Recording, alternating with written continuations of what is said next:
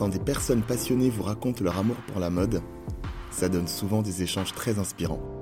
Ouvrez grand vos oreilles, vous écoutez le podcast Conversation de style. Un proverbe africain nous dit la phrase suivante. Tout seul, on va plus vite, à deux, on va plus loin. Dans ce nouveau numéro, je pars à la rencontre d'un couple. Ils ont choisi d'avancer ensemble dans une belle aventure entrepreneuriale qui, je l'espère, les mènera loin.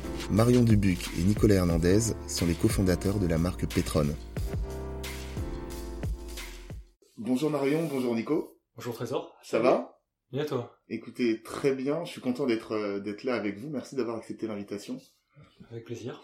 Merci de nous avoir Euh, invités. Ouais, n'est-ce pas content Ben, écoutez, c'est c'est partagé. J'espère que l'interview va être euh, va être productive et qu'on va qu'on va passer un bon moment ensemble. Avant toute chose, je vais vous demander de vous présenter. Est-ce que vous pouvez vous présenter, vous et, euh, et Petron Moi, Je, je vais commencer alors. Moi, je m'appelle Nicolas. J'ai 37 ans. Euh, je suis né dans le Gers, dans le sud-ouest. Ça s'entend sûrement un petit peu. Je- euh, j'ai un parcours, euh, j'ai fait des études d'économie et, euh, et j'ai travaillé dans le, principalement dans le commerce. D'accord. Donc au départ dans les jeux vidéo, c'était... Euh... Bon, ça s'est fait comme ça, je suis pas forcément un joueur de jeux vidéo. C'est s'est euh, l'opportunité, quoi. Ouais, voilà. Ok. Je cherchais quelqu'un qui parlait anglais, moi je revenais du Royaume-Uni. euh, Parfait. voilà. Et après, je me suis rendu compte à ce moment-là que j'aimais le commerce, mais que les jeux vidéo c'était pas trop ça. Je me suis réorienté, j'ai fait une année de marketing du luxe pour euh, quand, quand j'avais 30 ans, pour, euh, pour me réorienter vers la mode, qui était plus un domaine qui me plaisait.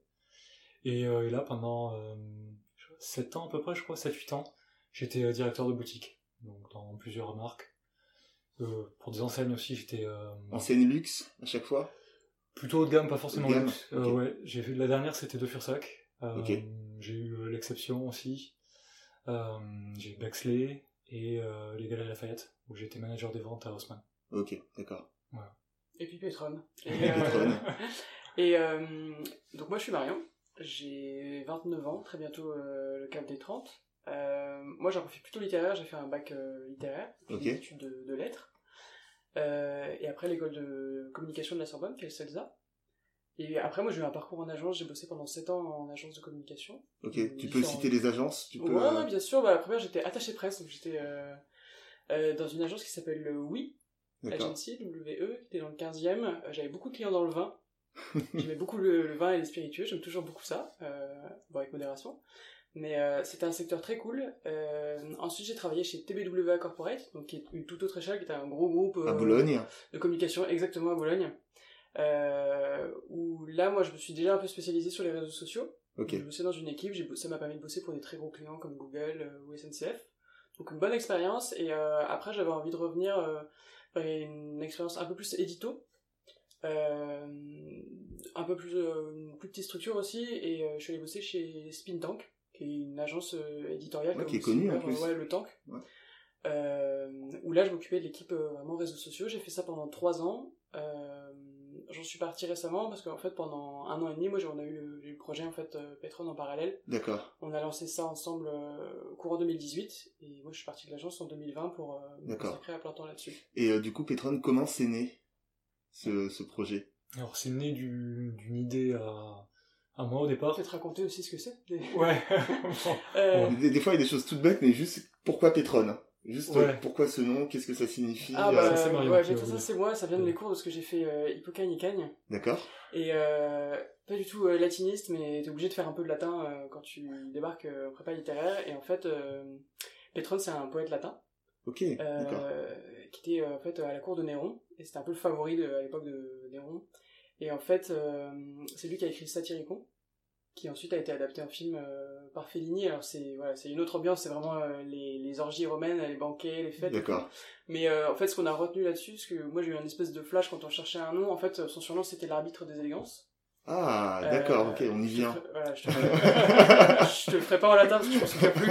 C'est euh, elegantare arbiter, je crois. Ouais, bref. Bon. Je pense que ceux qui Vous font vous vraiment en du latin. servez de cette, locution latine là, par exemple, sur des sur des vêtements? Enfin, ça pourrait être cool, je trouve. Bon, ouais, Pourquoi mais, pas, ouais. franchement, c'est une bonne idée. Euh, pour l'instant, on n'en est pas encore à Non, mais ce degré, ouais. mais, mais c'est vrai c'est- c'est qu'on. Enfin, moi, je trouve que ça, enfin, Ouais. le, le, le, Quand tu le- l'expliques, le sens, la Ah, bien sûr, ouais, voilà. c'est c'est ouais. Si, si, si, euh, je pense que c'est une bonne idée. Ouais. Donc euh, ouais, pourquoi pas. Mais en plus c'est pas soumis, je pense à c'est son nom. y a pas Ah, de- je pense que, ouais. Je pense que Là, en termes en termes de, en termes- euh, ouais, de droit, vous êtes bon. On a Ouais. dépassé les 30 ans. Largement. Et donc il était consulté pour, euh, tu vois, un peu valider le bon goût des fêtes et des parures euh, à cette époque-là. Incroyable, Et ça correspondait bien à ce que nous on voulait faire, qui était quelque chose de bon goût. Alors comme je dis, c'était vraiment un autre goût. Hein. C'était un peu ambiance Oui, on s'entend, mais Ouais. orgie romaine et dans tout. l'esprit. Mais euh, nous, on voulait vraiment avoir l'idée de proposer quelque chose ouais, d'élégant aux hommes et de quelque chose de bon goût en fait, euh, avec lequel ils se sentent euh, assurés, si tu veux, en confiance. Et, euh, et voilà, on trouvait que c'était un bon, un bon parrain pour nous. Puis, euh, ce qu'il y avait à dire aussi, c'est que euh, le, le souvènement masculin, il n'a pas du tout euh, l'aura que peut avoir le souvènement féminin. J'allais y venir là dans les questions après. Et euh, ouais, et du coup, euh, les hommes, c'est un peu, il y a une dimension un peu uti- utilitaire. Nous, on s'est dit si euh, si on prend le nom de l'arbitre des élégances comme nom de, de la marque, on on marque que que nous, on a vraiment envie de pas de faire des blagues parce que ce qui se fait souvent dans le sous-vêtement masculin, c'est c'est c'est des blagues un peu douteuses quoi. Ouais. Et c'est pas du tout euh, ce que nous on, on avait prévu de faire quoi. Et, et d'ailleurs, justement, il y a, c'est un point sémantique qui est important, c'est, on parle de lingerie pour les femmes, de, on parle de sous-vêtements. Ouais. Et en fait, juste dans l'imaginaire, c'est, euh, enfin, je vais dire un truc un peu perso, hein, mais euh, on pense pas euh, à avoir de beaux sous-vêtements. Mm. C'est Mm. plus le côté, voilà, j'ai, j'ai un caleçon, je le mets. euh, et en fait, le fait d'amener ça, je trouve que c'est, c'est bien parce que ça enrichit aussi la, la vision de la garde-robe, enfin, du, du vestiaire masculin. Ouais, surtout que c'est pas c'est pas quelque chose qui en plus été euh, gravé dans l'histoire. Mm. Ça n'a pas toujours été euh, le souhaitement masculin. Il y a une, une époque où c'était important, quoi. Et comme, enfin, je sais pas, les, les modes évoluent, mais comme par exemple le maquillage, euh, une époque, euh, à l'époque euh, de Louis XIV, par exemple, ben, le, le maquillage c'était quelque chose d'homme aussi. Exact. Et, euh, et le sous-vêtement, nous on a, on a un livre sur euh, l'histoire du sous-vêtement. Et il y a des époques où c'était vraiment ostentatoire, où, où c'était même au-dessus des vêtements, euh, Ah ouais, une partie pour, Ouais. euh, pour montrer, enfin, c'est, ça n'a pas toujours été euh, négligé comme, comme ça l'est Mm. aujourd'hui. Donc on se dit qu'il n'y a pas de raison que, que les hommes s'y intéressent pas un jour ou l'autre. Ouais, ouais, ouais. Et, bah, et donc du coup, pour te refaire un peu euh, la boucle sur la première question qui était aussi de présenter la marque, en fait l'idée c'était de faire euh, des sous-vêtements qui vont remplir un peu les, les critères qu'attendent les hommes, c'est-à-dire des sous-vêtements hyper satisfaisants, donc confortables et résistants, qui sont quand même les deux trucs que les hommes recherchent en, en priorité. Et puis effectivement rajouter aussi cette dimension euh, bah, d'élégance, des choses dans lesquelles ils se sentent bien en fait, et dans lesquelles ils se sentent beaux aussi, parce qu'il y a quand même pas mal euh, d'hommes qui disent aussi ils se sentent pas terribles en, Ouais. en sous-vêtements, euh, alors que là l'idée c'était aussi de leur proposer une tenue, comme tu dis un peu à l'image de la lingerie, dans lequel euh, bah voilà, tu te sens en confiance, tu te sens bien, tu peux aussi, pas forcément pour le montrer à quelqu'un, mais juste pour toi, et euh, voilà, Bien ça, sûr. c'était euh, c'était important, et puis aussi avec cette brique euh, euh, sur les conditions de production, tout est fait en Europe, euh, enfin voilà, on voulait vraiment... Oui, c'est ça, c'est fabriqué au Portugal. ouais. C'est Oui. ça. Oui, on a vraiment tout intégré en Europe. C'est-à-dire qu'on utilise, euh, pour nos sous-vêtements, on utilise du, un mélange de micromodal et de coton. Euh, nos filateurs euh, de coton, ils sont en Italie pour les chaussettes habillées, au Portugal et en Grèce pour le reste. Euh, et on utilise donc du micromodal qui est une, une fibre de bois qui est, qui est très écologique, qui, est, euh, qui est une invention européenne en fait. Ok, d'accord. C'était inventé par une firme en Autriche qui s'appelle Lenzig, qui fait aussi le tinsel, qui est peut-être un, petit peu plus connu aujourd'hui, mais Non, je. le tinsel, en fait, c'est une espèce de soie naturelle euh, D'accord. fait à, à base de bois, euh, qui, est, qui est connue parce que c'est vraiment une des matières les plus écologiques euh, qui existent dans le textile. Ok. Et c'est voilà, c'est cette firme euh, Lenzig qui a inventé ça et qui, euh, qui est en Autriche. Donc on a vraiment tout, toutes les étapes. Vraiment une dans production Europe, européenne, quoi. Ouais. Ouais. Et ça c'était important parce que c'est vrai que bah, c'est en fait d'avoir des comme dis des sous-vêtements qui vont être hyper satisfaisants en termes de produits, mais qui sont qui correspondent aussi un peu à des modes de consommation euh, qui sont quand même super importants maintenant. euh. Ah bah bien sûr, maintenant c'est devenu un critère euh, Mm. limite, enfin c'est limite le premier critère des fois avant même l'esthétisme du ça, produit ouais. quoi. mais qui reste quand même à un prix, parce que tout ça c'est possible, hein, on n'est pas les premiers à avoir réfléchi à des sous-vêtements produits en Europe, mais qui reste quand même à un prix euh, accessible. Ouais, vous, en- vous le mettez hein, sur le compte Instagram à bon prix. Ouais. Oui.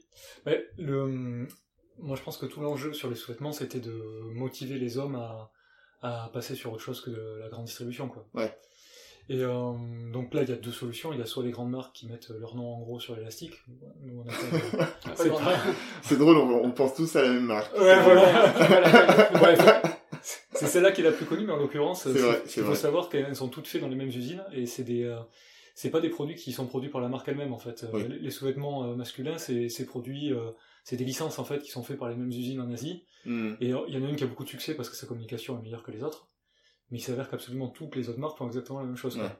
Et Puis on va voir derrière l'étiquette, c'est euh, c'est plus cher que nous et c'est fait au Pakistan. euh, Enfin, des, des fois c'est vraiment fait dans les, les pires des pires pays quoi. Parce Dans, a- les- dans des conditions. Oui. euh, Parce qu'il y a faire en. Asie et faire en Asie, quoi. Il y a, il y a faire, euh, faire au Bangladesh et faire en Chine, quoi. C'est pas, c'est pas la même chose. pareil. Ouais.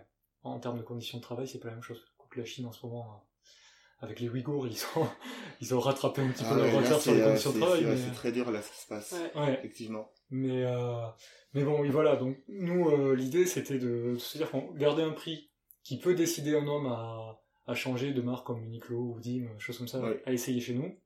Et qu'on ait vraiment un apport euh, technique avec la technicité qu'on peut avoir sur, euh, sur notre toile. Enfin, que vraiment ils sentent la différence pour se dire, ah ben oui, là, quand même, euh, Ah bah bien sûr. j'ai payé un petit peu plus cher, mais là, je sens tellement la différence que je pourrais pas reporter euh, de la grande distribution ça. derrière, quoi. C'est souvent ce qu'on nous dit d'ailleurs. hein. C'est que, au départ, ils ont, on voit nos amis, notre famille, euh, ils ont acheté pour nous faire plaisir au départ. Oui, puis ça fait. Enfin voilà, c'est Voilà. toujours bien quoi. Ça permet de commencer. Exactement. Mm. Et maintenant, ils disent, euh, je trouve c'est fait souvent, euh, les femmes qu'on connaît, leurs femmes, enfin leurs copines, leurs femmes disent, bon, mais je lave plus que les pétroles, enfin, je, Je veux plus voir porter je- autre chose. parce euh, que, parce qu'en fait, ils, ils portent les, les autres, ils les portent plus, quoi. Ouais. Donc, euh, donc voilà, c'est un peu l'idée, c'est que, C'est un bon retour ça. hein. ouais, Ouais, c'est cool. on a, on a, on a des bons retours euh, dans l'ensemble. C'est assez, euh, on a vraiment essayé de faire, euh, pour que les, nos clients en aient vraiment, euh, pour leur argent, quoi, qu'ils sentent vraiment la différence par rapport à, à d'habitude, que ce soit pas qu'un discours. Et euh, juste pour clore le, la partie euh, la partie présentation de la marque, euh, pourquoi avoir fait des sous-vêtements masculins Pas Parce qu'au départ, c'était une, une idée à moi que j'y connais rien en Par Ok. pur développement égoïsme. féminin. Non, mais ça justifie aussi. Hein. C'est, euh, bien de c'est bien de c'est bien de le dire. Et puis, euh, et puis aussi parce que je pense que y a pas, y a pas ce manque. Il y a, y a beaucoup, beaucoup de marques euh, féminines. Je, je, suis pas sûr. Alors bon, pareil, c'est un, c'est un domaine que je connais moins bien, mais, mais j'ai l'impression qu'il n'y a pas vraiment de manque euh, sur le marché, Oui. que tous les tous les besoins sont adressés, ce qui est pas forcément le cas euh, chez l'homme. Donc quand on a, quand on a lancé un Ulule, euh, j'ai j'ai essayé de regarder combien de projets avaient été faits en sous-vêtements. Ah, En même temps que nous, et je suis sûr que là, si tu tapes Ulule, euh, projet Ulule, il y a au moins 2-3 projets de sous-vêtements euh, qui tournent sans arrêt euh, féminin. Ouais, c'est vrai. Et euh, les hommes, 2-3, c'est ce qu'il y a eu dans toute l'histoire de Ulule, quoi. Ouais, ce qui est dingue euh, Ouais. en fait. Alors qu'au final, le marché euh, masculin, il est, il est plus petit, c'est 5 fois plus petit. Mais c'est 5 fois plus petit, quoi. Mm. Alors qu'il y a peut-être euh, 200, 300 fois plus de marques euh, féminines que, que masculines, quoi. Donc bon, oui, je, je pense pas que d'une, enfin moi j'avais pas l'expertise et au départ c'était euh, moi qui me lançais euh, Ouais. à 100% dessus. Et d'autre part, euh, je pense qu'il n'y a pas besoin d'une nouvelle marque. Ok, merci pour l'explication, c'est cool. non, mais c'est juste pour euh, Ouais. pour avoir cette cette info là. Euh, on a parlé euh, on a parlé justement du, du des différents styles de de, de sous-vêtements pour hommes là tout à l'heure. Mm. Euh, pour vous, c'est quoi avoir du style? Vaste question ça. Euh, moi j'ai une approche euh, assez euh, basique du style où je dirais pas que c'est équivalent à la simplicité, mais moi je suis assez attaché à cette notion. Pour moi c'est voilà, quelque chose d'assez brut, assez minimaliste. Et je dirais que mon approche du style c'est n'importe quel. Je peux être sensible à n'importe quel style sur une personne si je trouve que ça reflète en fait sa personnalité vraiment enfin tu vois ses goûts j'associe aussi beaucoup le style à euh, tes goûts perso en musique en film etc en, en art euh, et je, je veux dire que je vais être sensible à ce que ça traduit de ce que tu es plutôt que euh, de- du fait de souscrire à une mode euh, Oui, pour toi, faut vois. qu'il y ait faut qu'il y ait une sincérité quoi. ouais que ça vraiment que tu puisses Mm. raconter des histoires sur tes vêtements ou euh, j'ai acheté tel truc parce que ça m'a fait penser à tel film enfin ça c'est vraiment le genre d'histoire que j'adore et, et je dirais ouais voilà ma, ma vision du style faut que ce soit vraiment en phase avec l'histoire de la personne Et toi, Nicolas Ouais, moi, je suis assez d'accord sur, euh, sur ça, sur euh, le fait que le style, c'est, ça représente un peu la personnalité. À partir du moment où on arrive à transmettre euh, quelque chose par son style qui, euh, qui, qui dit quelque chose de sa personnalité, c'est que c'est qu'on a un style. Ouais. Après, moi, c'est pas forcément minimaliste. Là, aujourd'hui, je suis assez sobre, mais il m'est arrivé d'avoir des, des, des habits qui étaient pas forcément minimalistes. J'ai- accoutrements exubérants. Ouais, moi, j'ai... j'ai- Euh, tenté, euh, au cours de ma carrière stylistique, j'ai tenté un peu tout, quoi. On a on a tous fait des erreurs, hein, tu sais. oui Ouais, non, c'est- moi, je considère même pas que ce soit une erreur. hein. Je, franchement, je, je trouve ça sympa, des fois, de, de tenter des trucs. Je j'ai plus tendance à apprécier euh, quelqu'un qui va tenter et se louper que, que rester trop sage. Mais après, bon, c'est une question de goût aussi, hein. On va pas balancer les dossiers, mais c'est pour les annexes te du dire, podcast. euh, j'ai eu les cheveux, moi, j'ai les cheveux frisés euh, et euh, j'ai eu les cheveux longs avec des bandanas. Enfin, moi, j'ai un peu- Ok, j'ai un peu tout fait quoi. Et justement, on va continuer. Comment toi tu définis ton style? Alors, tu, parlais, tu parlais de ton style du jour, par exemple. ouais, mon style du jour, il est assez simple. J'ai un, j'ai un, un short euh, fatigue euh, en ripstop. Le- J'aime bien le technique moi. Ouais. Donc, euh, très technique. donc le, le ripstop, c'est des, euh, des fils qui sont intégrés dans, dans la toile pour pas qu'ils se déchirent. ok. Euh, donc le fatigue, c'est le, alors c'est plutôt des pantalons normalement, mais c'est euh, c'est les pantalons qui sont mis dans l'armée pour faire les corvées en fait. Ok, d'accord. Donc euh, là c'est une Donc, forme, forme de fatigue. Ouais voilà, forme de fatigue. euh, donc euh, coupe un peu ample. Moi j'aime bien avoir un peu de d'espace. Euh, j'aime bien le, les coupes un peu plus amples. Ok. Et j'ai un Henley euh, manche courte d'une marque euh, portugaise qu'on a découvert en, en allant à, à voir les fournisseurs qui s'appelle La Paz qui est une magnifique boutique à Porto euh, Mm. sur, euh, sur le port. Et, euh, et des chaussures, euh, là les chaussures c'est des, euh, des dead stock de l'armée italienne. Des, chaussures d'entraînement de la- de l'armée italienne. Euh, voilà, moi j'aime bien, euh, là je suis plutôt détente, l'été je suis plutôt détente. Mais euh, l'hiver je peux très bien euh, être beaucoup plus formel. euh. J'aime bien le look euh, sartorial aussi. euh, Ah oui, oui. Voilà. J'ai euh, j'ai pas mal de... C'est assez pointu, hein, quand même, parce que tu vois, on, on parle de choses simples, mais Ouais. euh, il faut pas, en fait, pour moi, confondre, tu vois, la, la simplicité même du produit. Des fois, tu vas avoir Mm. des produits qui vont être hyper simples, alors que là, c'est assez, c'est assez technique, quoi. Oui, ouais, moi j'aime j'aime bien la technicité, Mm. euh, j'aime bien, euh, j'aime bien des, des habits qui vont, aussi, ouais. ouais, l'histoire du vêtement. Et puis, j'aime bien aussi euh, que les habits euh, euh, créent, euh, créent une silhouette. J'aime pas que la silhouette soit créée par le, le porteur Ouais. euh, des habits. Euh, j'aime bien qu'ils. les- Waouh. les- Je propose une minute. non mais les, euh, les, les, les, les formes euh, qu'apportent euh, les habits, euh, pour moi c'est important. J'aime bien les, les formes qu'on peut voir dans les années 80, 90 qui, euh, qui habillent, euh, qui habillent la personne quoi. Plus que. Oui, après, c'était aussi des, euh, une période où on avait des, euh, même des, des coupes, tu vois, je, je visualise tout de suite les, les vestes avec des, de larges épaulettes, Voilà. tu vois, très structurées, Mm. où en fait, maintenant, ben voilà, on est euh, dans un humanisme absolu, où on est Mm. très, très éloigné de ça. Ouais. Et, euh, ça reprend la belle phrase que tu as dit. Et en fait, je cherche toujours une phrase que je vais extraire du, du podcast pour en faire la promo. Je pense que je vais garder ce que, ce que tu viens de dire. D'accord, bah super. Peut arrêter là. Merci, au revoir. C'est ça. Et Marion, toi, du coup, ton Euh, style, comment tu le définis? Mon style, euh, je pense que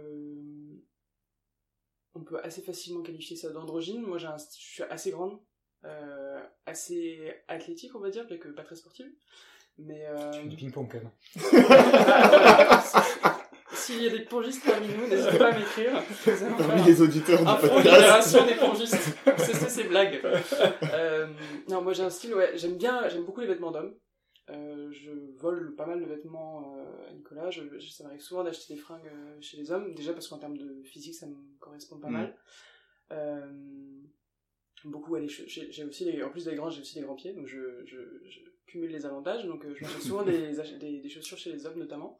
Donc je dirais que ouais, c'est un style assez androgyne, euh, de fait pas très girly. Ça arrive de mettre des, des robes et des jupes, mais, euh, mais je dirais que la constante de tout ça, c'est, je reviens à mon histoire du style, c'est que c'est souvent euh, minimaliste dans l'idée où ça va plutôt être de l'uni, des coupes assez, assez simples, pas vraiment moulantes, enfin c'est voilà, un style assez... euh, je dirais plutôt ouais, assez minimaliste, même si j'ai mes petites euh, fantaisies, voilà, une, une oragi par-ci, ou j'ai des chaussures bimatières, bicolores que j'adorais, enfin voilà, mais c'est euh, plutôt euh, D'accord. un style euh, assez simple et euh, on va dire euh, unisexe ou mixte quoi. Et c'est marrant parce qu'en fait, vos, vos deux styles se, euh, se rejoignent aussi. Un petit peu, ouais. Un petit peu, ouais. Et justement, ça emmène à la, la question suivante. Est-ce qu'il y a un, un lien entre, en fait, entre vos deux styles et le style de Petron On en parlait au tout début de l'interview. Mm. Euh, pour moi, évidemment, enfin, je, le- je le vois, c'est un podcast, les gens ne peuvent pas voir, moi je le vois. ouais. Il y a un lien. Euh, comment vous l'expliquez ça? Euh, nous, on aime bien le, le style Petron, c'est plutôt moi qui le fait pour l'instant. Bon après, c'est c'est des sous-vêtements. On, on va développer euh, des gammes au-delà du sous-vêtement, donc euh, ça se verra plus à ce moment-là, je pense. Il y a du t-shirt aussi. Enfin, Ouais, on a un t-shirt, ouais. Là, on va sortir un Henley, euh, toujours technique avec un mélange de laine et de tinsel justement, Ok. sur avec des maillages assez spécifiques. Enfin, on va faire quelque chose de de sympa. Et euh, oui, euh, on a un côté un petit, un petit peu vintage, on s'inspire un peu du vintage, mais tout en gardant euh, la technicité des matières classiques et, et un côté, oui, un peu presque un peu scandinave dans, dans, dans le côté euh, euh, pur, quoi. On va pas mettre Ouais. de gros logos. euh. Voilà. Puis surtout en termes de couleurs, ça c'est un truc qui a beaucoup aussi influencé euh, nos proches. Maintenant, quand on met des trucs, c'est tu t'habilles en pétrone. Donc nous, on, est quand même, on a quand même un peu Ouais. une obsession euh, sur euh, le bordeaux euh, lit de vin, le bleu marine, le doré. Enfin, on a un peu ces... De toute façon, on le voit hein, sur le, le feed Instagram de la marque, Ouais. euh, enfin, c'est, ça saute aux yeux. On Ouais. a un peu nos couleurs, euh, le vert. Les posters là, tu peux voir que ça rappelle pas mal les couleurs de la marque. Ouais, c'est ça, c'est vrai que c'est assez typique de euh, donc c'est vrai que des fois on fait des trucs où on s'habille et il y a un peu cette vanne, tu vois, de Ouais. tu t'es mis en short pétrone, quoi, tu vois. Ouais. Et, euh, et ouais, les- ce jeu des couleurs et des matières est assez, euh, assez important dans le style et bah forcément ta marque elle te ressemble un peu. Bien C'est le cas pour nous, ouais. Bien sûr.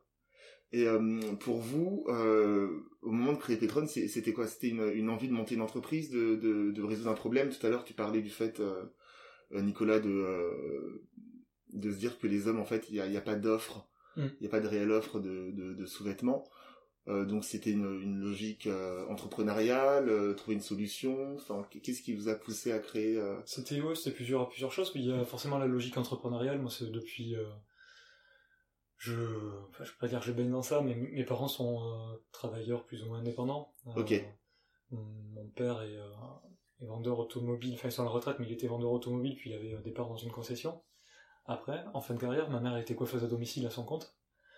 Donc c'est de l'entrepreneuriat un niveau euh, personnel, mais c'est quand même de l'entrepreneuriat. Mais on n'est pas dans le modèle, euh, on va travailler tous les jours au bureau. euh, C'est ça, ouais. Voilà, c'est ça. Et moi, Mm. moi j'étais un peu bercé par ça, et euh, oui, j'avais envie de créer un petit peu mon. euh, Après, c'est un peu euh, de là où je viens aussi, euh, la campagne. Bon, c'est vrai qu'il y a beaucoup de fonctionnaires aussi, mais, euh, mais quand on n'est pas fonctionnaire à la campagne, il n'y a pas forcément de Ouais. d'emploi, donc souvent on crée son propre emploi. Et j'ai peut-être été un peu bercé dans ça, dans l'idée de créer mon emploi, de, de créer quelque chose, quoi. Donc, euh, donc euh, oui, j'avais envie, moi depuis tout petit, j'avais envie de créer quelque chose. Je savais pas exactement quoi, mais j'avais une envie entrepreneuriale. Puis euh, là, il s'avère que je voulais faire une marque, mais je suis pas designer, donc je me suis dit au départ, j'étais parti sur l'idée de maroquinerie. Je trouvais qu'il y avait un manque sur la maroquinerie masculine aussi. Et puis euh, les sous-vêtements, je me suis rendu compte qu'en fait, au final, c'était le dernier, euh, le dernier domaine où j'achetais pas des produits euh, made in Europe en fait. Ok. Et je me suis dit, c'est vrai que ça existe, hein, il y a des marques, bon, dont, dont une marque très connue, qui existe, mais qui n'était pas du tout alors dans, mon- dans mon univers, quoi. Enfin, on, par- on parlait justement de la com, le. ouais, tout ouais, moi, les, tout- toutes ces coms un peu, euh, des blagues, euh, comme si c'était un peu honteux en fait. Oui. Il y a une dimension, on parle de sous-vêtements masculins, alors, alors c'est honteux, quoi. On se cache derrière l'humour, pour, Ouais. euh, enfin l'humour entre guillemets. Et, euh, et moi, c'était pas du tout, euh, c'était pas du tout la façon que j'avais de voir. Après, il y a aussi, euh, bon, je suis, on est ensemble, donc donc c'est pas c'est pas le sujet qui me, je suis pas de la communauté euh, homosexuelle, mais c'est vrai que c'est très important dans la communauté homosexuelle. Je pense que c'est la, les seuls hommes qui s'intéressent vraiment Ah, aux on n'a pas, on n'a pas le même rapport, euh, on n'a pas le même rapport au, euh, aux sous-vêtements quoi. Tout à fait. Et donc du coup, il y a pas mal de marques euh, qui ont été créées dans la communauté homosexuelle, mais qui sont quand même plus sexualisées, qui sont quand même assez, oui voilà, c'est le fin le mot, c'est sexualisé. Et du coup, moi, je me sentais pas non plus à l'aise avec ça. Donc, donc il n'y avait pas vraiment de marque créateur, je dirais, dans, la, dans laquelle je me retrouvais.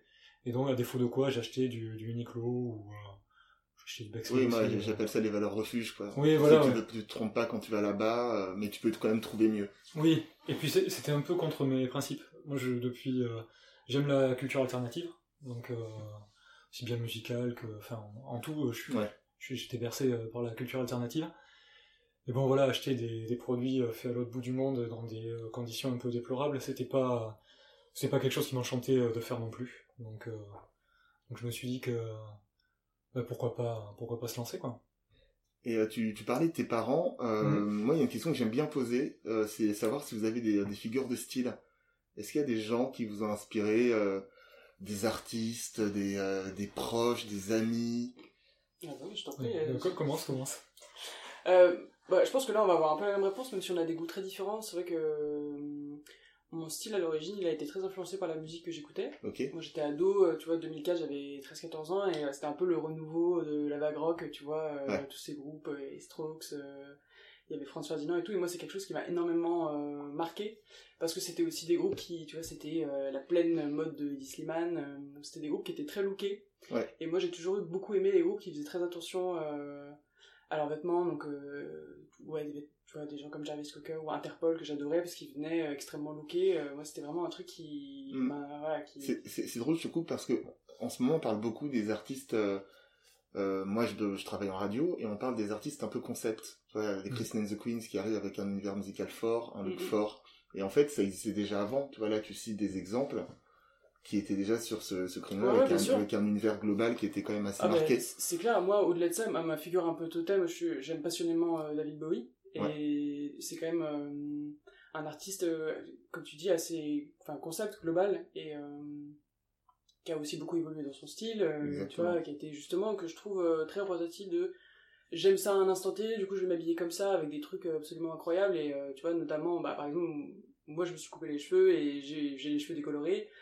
Mais parce que ça me fait marrer, parce que quand je me lave les cheveux, ça me fait penser à, euh, tu vois, sa période euh, Ouais. Station to Station 1976, et voilà, c'est des trucs qui, moi, me font marrer, les gens pensent pas forcément à ça en voyant ça, mais voilà, c'est mon petit choix à moi, et je sais que, ou sur d'autres trucs, tu vois, bah, quand j'étais ado, j'aimais aussi beaucoup des groupes comme les Kills, et je sais que depuis, chaque année, euh, j'ai eu une paire de boots parce que, parce que les Ah, Kills avaient les mêmes, tu vois. D'accord, d'accord. Bon, ils avaient des Dior ou des machins, mais, euh, mais c'est des trucs, voilà, je sais que j'avais choisi ça en disant, ah ouais, bah, il faut absolument une paire de Chelsea parce que, euh, parce Mm. que Dylan en avait, et parce que les Kills ils en portent, quoi. Donc, euh, j'ai toujours assez été guidé par, euh, par ça. D'accord.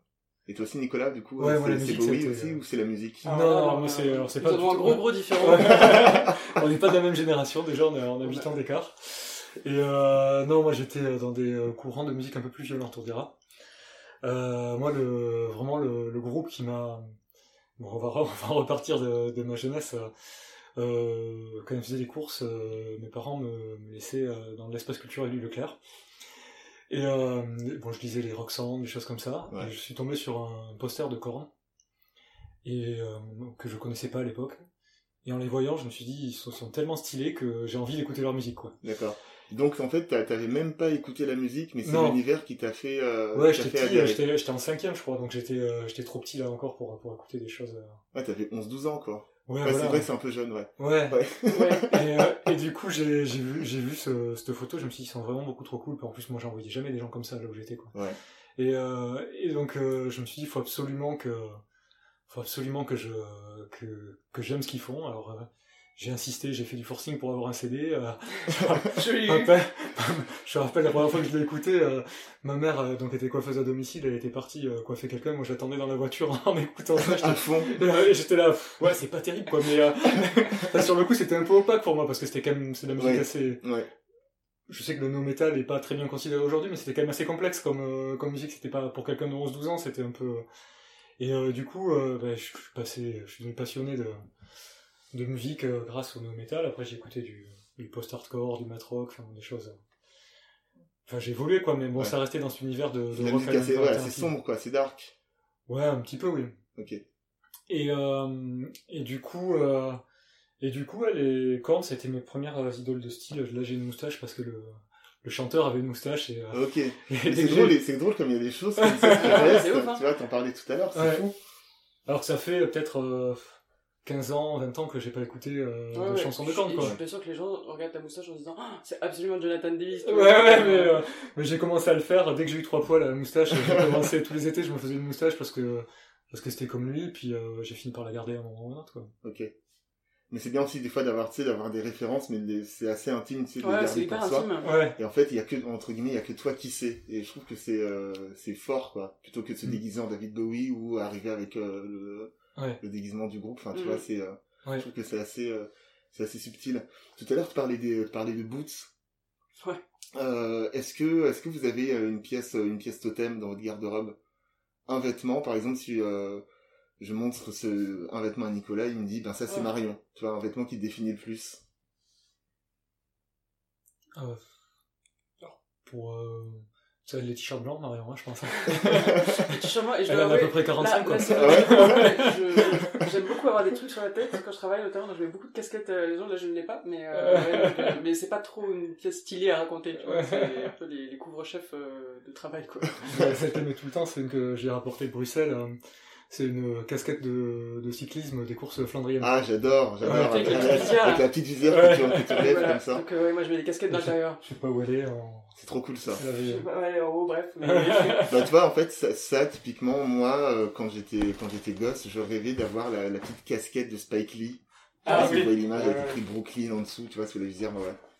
Ouais. C'est tellement cool ça. Donc, euh, mais après, je t'avoue que, encore une fois, c'est comme tu dis, c'est un peu ce truc de l'intime. Je le mets parce que ça me fait marrer, ça le fait marrer, tu vois. C'est Ouais. un peu genre, c'est ma tenue de travail. Ça tu vois, entre de- vous, ouais. Ouais. Je mets ma casquette de, tu vois.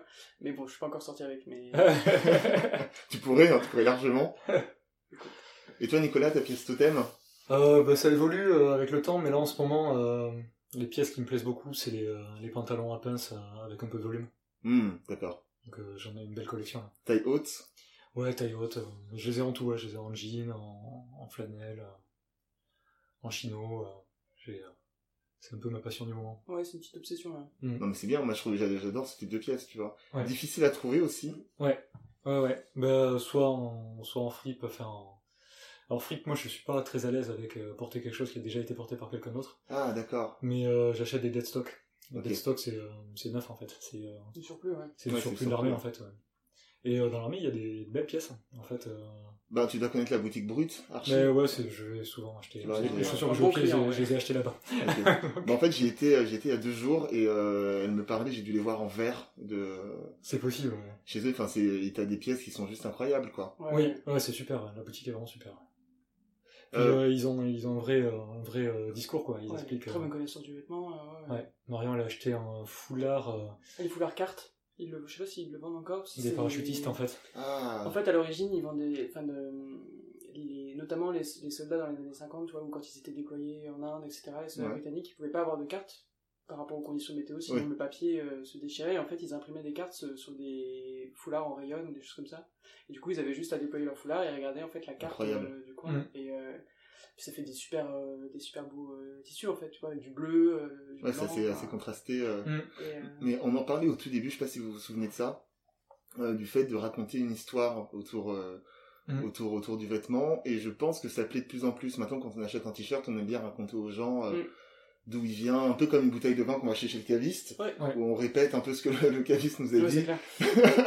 on parle de cépage, etc. Et en fait, je trouve que maintenant, dans le, dans le, dans le vêtement, et c'est pas seulement des, des passionnés comme, euh, comme nous, mais on va dire, ça devient assez mainstream de, Ouais. d'aimer raconter, d'aimer raconter des choses. Moi ça je l'ai senti en, en boutique. euh, euh, je suis passé de quand j'étais chez De Fursac euh, au tout début où j'ai commencé à travailler chez eux où vraiment euh, les hommes venaient euh, chercher un conseil.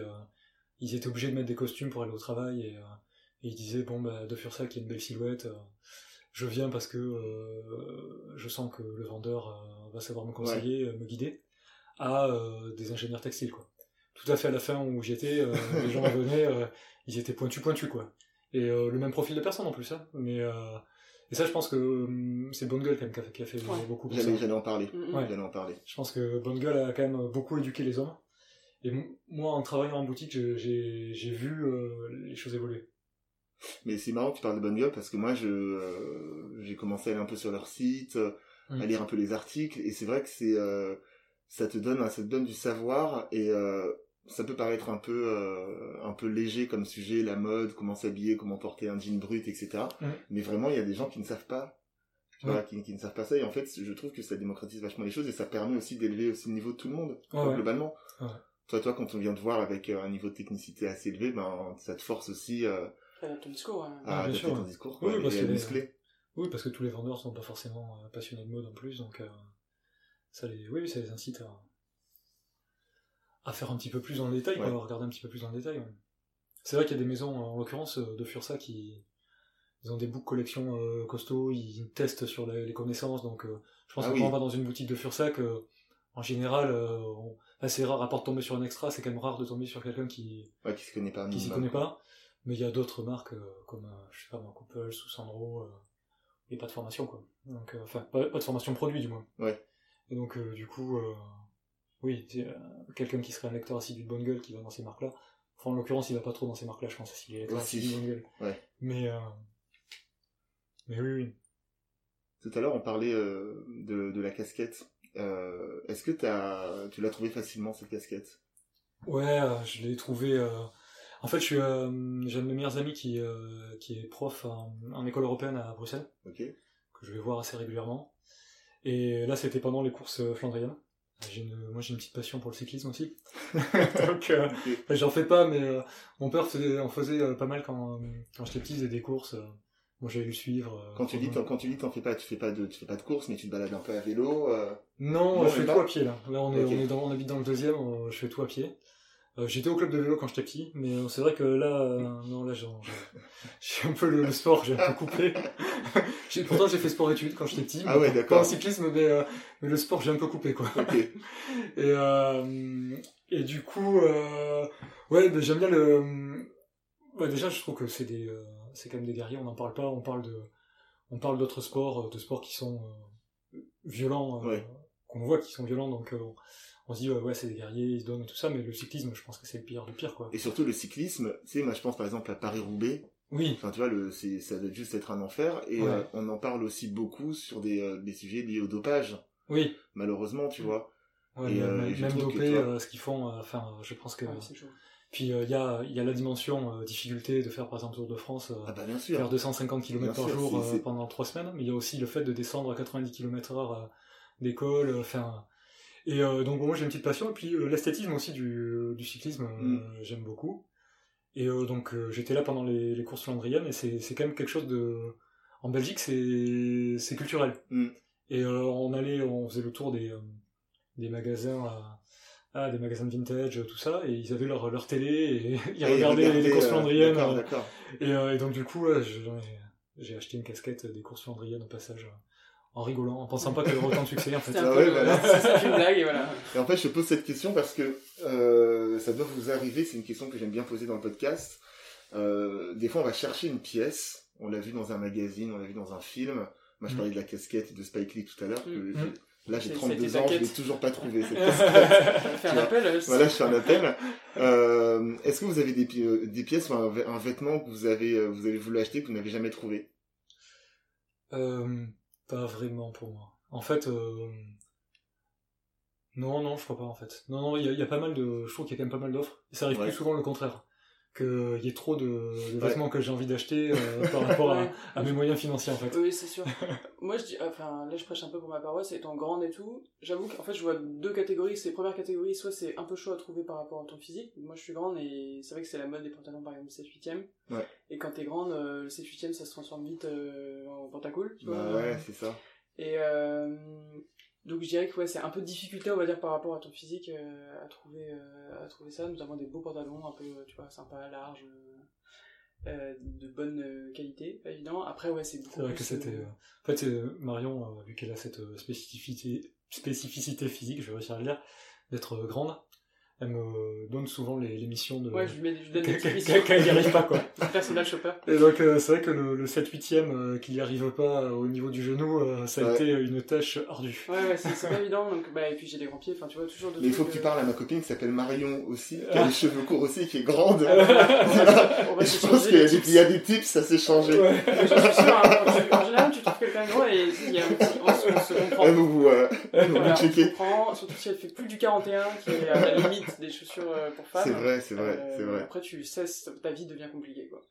Et ouais, deuxième catégorie, après, c'est plus comme Nicolas, c'est un peu, c'est, on va dire, c'est pas des difficultés à trouver, mais c'est plus des projets, t'as toujours un peu envie d'avoir une pièce. euh, Ouais. C'est plus, tu vois, le, on va dire, facteur euh, tomber dessus, avoir de l'argent, euh, est-ce que c'est bien raisonnable? Ouais, il y a un alignement des planètes qui est euh, Ouais. parfois compliqué. Et euh, mais oui, sinon, euh, des projets, euh, des projets d'achat euh, non réalisés, j'en ai plein. hein. Ouais, mais je pense qu'on est, on est nombreux dans ce cas. Et c'est bien parce que justement, le, moi je trouve que le, et c'est pas seulement dans, dans, dans les vêtements, le, c'est la, la frustration qui donne, qui donne envie d'avoir les choses. Ouais, Et quand on a tout, euh, bah, on s'ennuie quand on n'est pas heureux. Mais je, moi, je le ressens un peu dans la musique, je trouve. Euh, maintenant qu'on peut avoir accès à absolument tout, alors je sais pas si c'est peut-être c'est peut-être lié à l'âge aussi, mais j'ai l'impression que mon... moins de soif de découverte. Ouais, ouais, Mm. ouais. Pendant un moment, ça a été un peu, euh, un peu excitant. euh, on, quand on a commencé à avoir accès à tout, là, je, je me suis ouvert à plein de styles de musique et j'ai euh, Ouais. et j'ai beaucoup recherché. Et puis, euh, non, il n'y a pas l'excitation de quand, euh, quand j'étais à la campagne et que... Bah, tu vois, euh, tu, tu parlais tout à l'heure de l'espace Leclerc. Tu Ouais. vois, euh, aller écouter de la musique, c'était une expérience. Moi, je me souviens, Voilà, pareil, j'ai vu que la même chose. euh, en banlieue parisienne où euh, j'avais Mm. ma mère qui allait faire les courses et moi j'étais au rayon euh, au rayon CD et en fait ben tu dois aller tu dois te déplacer aller sur place et en plus l'expérience c'est limité dans le temps parce que tu dois rentrer chez toi après Ouais. tu vois Et puis t'as 30 secondes de chaque morceau. exactement tu vois donc Ouais, c'est ouais. pas la, c'est la même approche quoi Ouais. je, je vois très bien ce que tu veux dire Ouais, puis pour découvrir, c'était, euh, on était moins guidé quoi. On pouvait être guidé par des, euh, des magazines, mais euh, c'est tout. Il n'y avait pas toutes les infos qu'on peut avoir aujourd'hui. euh. Mm. Ouais, je pense que oui, le, la recherche, euh, la recherche, c'est aussi ça qui donne, euh, qui donne l'envie. Ouais. Et là justement tu parles de recherche vous euh, vos, votre inspiration vous la puisez où? Euh, Personnel ou pour euh, personnel ou les deux? Pour les deux ouais pour les Ouais. deux Hmm, ben là, pas mal euh, dans la rue, euh, les Dans les films, films, ouais. les films, euh, le petit peu Instagram. J'avoue, moi, je suis pas trop génération Instagram, donc euh, un petit peu maintenant, mais pas pas tant que ça. Euh, ouais, beaucoup les films, euh, ouais, les groupes aussi, hein, la façon dont s'habillent les groupes. euh, Parce que sur, l'esthétisme de, de Petron, justement, il y a un côté euh, très rétro. Mm. D'ailleurs, je crois qu'à un moment donné, j'ai vu le mot héritage. Oui, c'est un modèle. Euh, Un du nouveau coup, modèle c'est- de boxeur, ouais. voilà. Du coup, c'est aussi, lié, euh, c'est aussi lié à vos, euh, à vos inspirations, qui, Ouais. sont, qui sont très, qui sont très rétro aussi. Ouais, un petit peu, ouais. Euh, on... on aime bien le, le look, euh, le look un peu rétro, euh, modernisé quand même, pas Ouais. avec des, des coupes qui vont découper des matières d'aujourd'hui, mais euh, ouais, on... je sais pas. Après, euh, je trouve que c'est un peu plus élégant. Après, c'est euh, pareil, c'est peut-être une question d'âge aussi, euh, parce que quand je m'habillais avec des grands baggy et, euh, Je trouve c'est cool aussi. et, et des t-shirts cool, ouais, euh, triple XL, je trouvais ça cool à l'époque, mais euh, bah, c'est peut-être plus notre génération là. Pe- Peut-être que Ouais. je m'approche de la quarantaine, peut-être que le look un peu urbain, très moderne, c'est ça correspond plus à l'âge qu'on a non plus quoi. Ouais, c'est vrai que je pense que, qu'il y a, qu'il y a un lien. T'as envie de rajouter quelque chose Ouais, ouais, là-dessus c'est l'idée de. Je pense aussi qu'on avait des manières différentes de produire les vêtements, donc t'as aussi ce truc de la mode est cyclique et ta propre mode en fait, et Mm. l'est aussi, et t'as ce truc de retour à l'essentiel.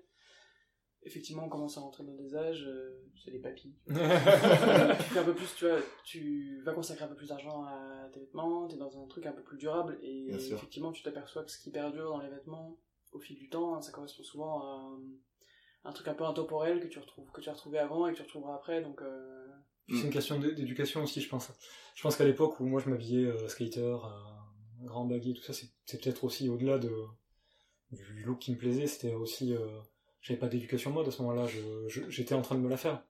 Et je pense qu'au fur et à mesure, quand on apprend, euh, qu'on s'intéresse, qu'on lit des livres, euh, Mm. ben on, on découvre des pièces iconiques et, euh, et, et on a envie de se les approprier. Et, euh, et même si on prend pas exactement le même modèle qui à l'époque euh, devait gratter, être horrible et tout ça, Ouais. euh, Tu t'en rapproches, on, s'en rapproche et rapproche, euh, il y a ouais ouais c'est c'est c'est comme dans tout c'est quand on commence à manger on commence à les premiers restos qu'on fait on fait des burgers et puis après on va sur des choses un petit peu plus Ouais, on, ouais, on parlait, on, parlait du vin tout à l'heure aussi, mais c'est un peu la même chose. ouais. Oui. tu vois, de persistance euh, au fond du cerveau, tu vois, comme mon histoire de bah, ces gouttes là, tu, tu as l'impression de perdurer une histoire de la goutte où Oui.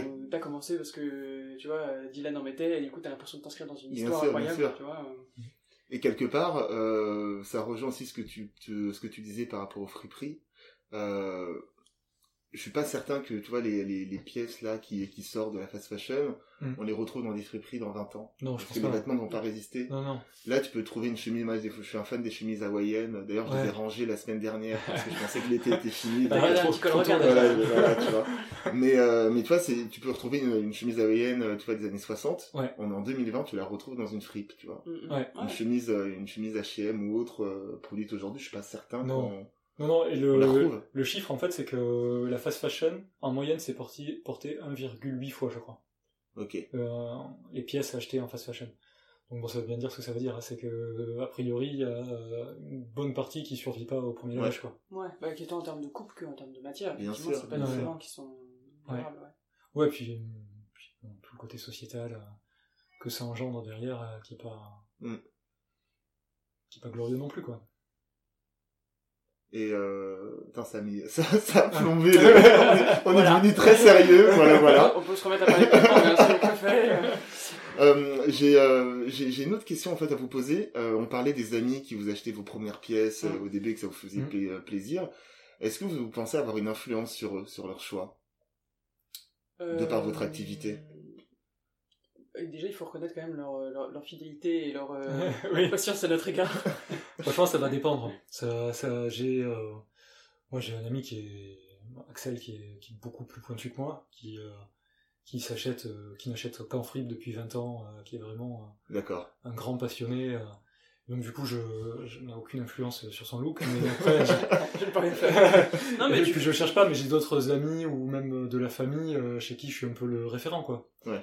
Euh, qui, euh, quand ils passent sur Paris, euh, c'est l'occasion de faire le tour des magasins avec moi pour que D'accord. pour que je puisse euh, les aider à, à s'habiller. Donc euh, ça dépend du degré de- d'investissement dans la mode euh, des personnes de notre entourage. Ouais, mais tu vois, même nous, si on a une marque de mode plutôt masculine, donc effectivement, sur nos amis euh, Mm. hommes, euh, il y a ça, mais tu vois, comme je vois sur mes copines, euh, il y a quand même, euh, ouais, euh, on- l'adhésion à la chaussette Petron, euh, au t-shirt, même si enfin, il y, y a une forme de Ah bah bien sûr. oui. transmission Mm. euh, de ces pièces qui sont quand même, euh, on va dire, assez mixtes, quoi. Et, et oui, il y a un peu ce truc de, tu vois, j'ai mis, j'ai mis ton t-shirt, et donc, ouais, on, a, on, a, on voit une petite influence à notre échelle sur notre petit entourage, mais qui devrait grandir, je pense. Mais oui, Ouais, quand on va développer, vous. ouais, quand on va On va développer, le- aussi des vêtements, parce que là, on faisait quand même des vêtements de dessous. Donc, euh, Ouais. bon, des fois, il y en a qui nous montrent quand même, genre, regarde, j'ai mis un peu de... Oui, alors moi, Voilà. moi, je- moi, justement j'ai une question là-dessus qui me vient là. Euh, c'est pas frustrant de faire du sous-vêtement? De se dire qu'en fait on fait un vêtement, ça se trouve là dans la rue tu marches et en fait il y a quelqu'un qui porte du pétrole Ouais, et tu le sais pas. bah il doit y en avoir, ouais, il doit y en avoir. Mais euh, pour l'instant, euh, oui, oui, oui, oui, mais c'est c'est pas frustrant. Après, c'est, on est, euh, Après vous vous inscrivez plus dans une logique de, enfin de, de, de confort, donc euh, Ouais. juste le fait de savoir que les, de toute façon les ventes parlent, donc vous savez Oui. que. Oui, t'as ça. Et puis je pense que c'est assez aussi. euh, on est assez tranquille par rapport à ça. Un peu de la même manière, je dirais que tu vois, il n'y a pas de logo, nous, sur nos Ouais. produits. C'est quand même euh, assez sobre, assez neutre. euh, Il y a pas, on n'a pas d'idée de revendication, tu vois, sur nos produits. Et je pense que c'est un peu la même chose. euh, évidemment, si je vois quelqu'un avec un tote bag, tu vois, qu'on faisait au début, euh, j'irais le voir, genre, ah, c'est incroyable. incroyable. Un, un client. pour, pour l'instant, on a, est-ce qu'on a croisé Si toi t'as croisé une Si, personne oui, en soirée qui, qui nous Mais connaissait? euh, Enfin que nous on connaissait pas du tout et qui nous connaissait, mais bon c'est, on est, on est jeunes là encore. hein. Ouais. Peut-être ça arrivera avec des vêtements effectivement plus de dessus, mais euh, Mm. ouais, je dirais que tu as quand même pas mal de satisfaction d'avoir des avis de tes clients, ne serait-ce que par message. Ah bah bien ou, sûr, bien sûr. Ou de choses comme ça. euh, Ouais, le vêtement de, vêtement de dessus, ça viendra euh, si on- quand on en fera. Et déjà, moi, je trouve ça très fort, en fait, de pas succomber à cette tentation de d'apposer le logo. Parce que c'est Ouais. c'est normal quand on est, euh, surtout quand on est une jeune marque, euh, on a envie de planter les drapeaux. ouais, marquer territoire un symboliquement. peu. Et, euh, et le fait, enfin, je trouve que c'est un choix qui est, euh, enfin, qui, est très respectable pour le coup. Merci. Voilà. Ouais, non, nous, on on n'est pas consommateur de, de marques à logo, donc euh, du coup, on voulait pas. on voulait T'impo- pas le Tu vois, t'imposes ça un peu aux autres, alors qu'en fait, au- in Mm. fine, ton, ton client, il est plutôt partisan lui, de quelque chose qui va le satisfaire lui, donc quelque chose de, de simple, de sobre, Ah, d'élégant. logo, et- il y, a, il y a une dimension ostentatoire aussi. Je pense que Mm. si les marques à logo euh, fonctionnent, c'est parce que les gens veulent faire savoir qu'ils ont, euh, qu'ils appartiennent à ce, à cette communauté ou qu'ils Ouais, ont les moyens Ouais, de, ouais. de s'acheter cette marque. Après, euh, nous, c'est pas forcément notre façon de Ouais, les puis il faut être réaliste, étant une jeune marque, euh, tu peux mettre un logo Petron en énorme. Ouais, on est d'accord. Ouais. Mais en fait, moi, moi, il y a une phrase que, que j'aime bien. C'est une phrase que je pique à une de mes petites sœurs qui dit ceux qui savent savent. Ouais. Tu vois Et en fait, tu vois, il, la sagesse, il suffit de se dire, voilà, en fait, il n'y a pas de logo, mais en fait, je sais très bien d'où vient la chemise. Ouais. tu vois. Et, euh, et là, pour moi, c'est encore plus fort. Et là, tu fais encore plus partie d'une communauté, c'est dans le cercle, dans le cercle Ouais, tout restreint, à fait. plutôt que d'avoir un logo en énorme, tu Ouais, vois, ouais. sur. Euh, c'est une bonne, c'est une bonne phrase, ouais. Mm. Ouais. Oui, oui, le logo, c'est la réassurance souvent quand on n'est pas, quand on n'est pas spécialiste, ouais, Mm. je pense.